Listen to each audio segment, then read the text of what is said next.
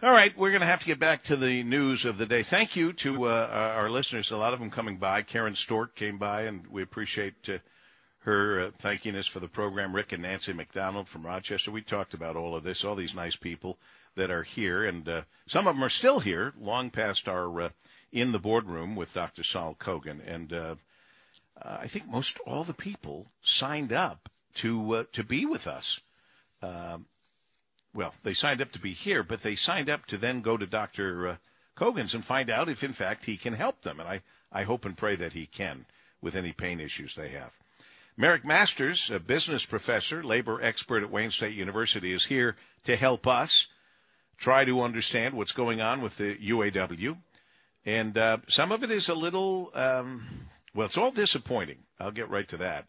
But some surprising moves. I, I Professor Masters, I'm not going to pretend to say that I ever understood um, Shawn Fain, because I, I, don't.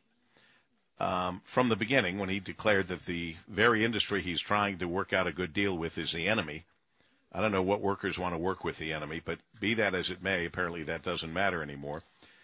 But can you help me understand what in the world he thinks he's doing by throwing away a generational relationship always thought to be one of the best relationships in the industry between an automaker and the UAW, and that is the relationship with Ford, which he apparently has just uh, destroyed.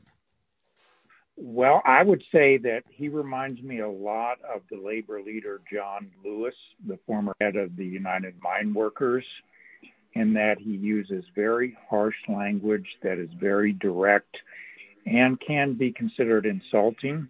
I think that's part of the new persona of the new wave of labor leaders that are less inclined to be beholden to corporate interest and more inclined to advocate themselves regardless of whom it might offend. And they have a different view of the world, which is far different from a purely capitalistic mindset. So I take that all into consideration when I view what he says and hope the parties can find a path to an agreement. I happen to believe that rhetoric notwithstanding, they are possibly close to an agreement and may be able to bring closure to this in the near future. Governor Gretchen Whitmer today suggesting United Auto Workers and the Detroit Three negotiators should be, quote, locked in a room, end of quote, until tentative agreements are reached as the union's unprecedented simultaneous strike surpassed the length of its national walkout against General Motors in 2019. Would, would that work? Would that work for you, Professor? I think that may be, in effect, uh, what is required. I think that the recent actions by Shawn Fain were an effort to move things closer because he realizes that workers are eventually going to get impatient with the length of the strike and not having a tentative agreement. And before he has to go full throttle and strike the companies company wide, I think he took this measure, which was intended to inflict more pain and move the needle forward as much as he thought as possible. And I think this week will be the telling week. If we don't see progress in this week, then I think we'll see the strikes ratchet up next week, and who knows what might happen after that. What suggestion would you have for the UAW, and what suggestion would you have, Professor Masters, for the automakers?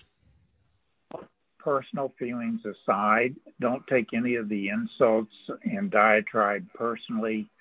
Focus on the issues, realize the stakes that are involved. People's lives are at stake, workers, companies' existence are at stake, and a lot is to be gained by moving forward in a responsible way.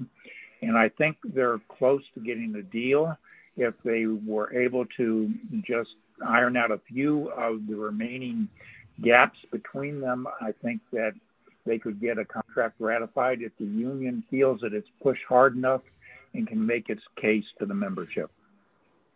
And Professor Masters, what would you say to the workers who are out on the line living on $500 a week rather than maybe $2,000 a week, while the people who run the union are still getting their full salary.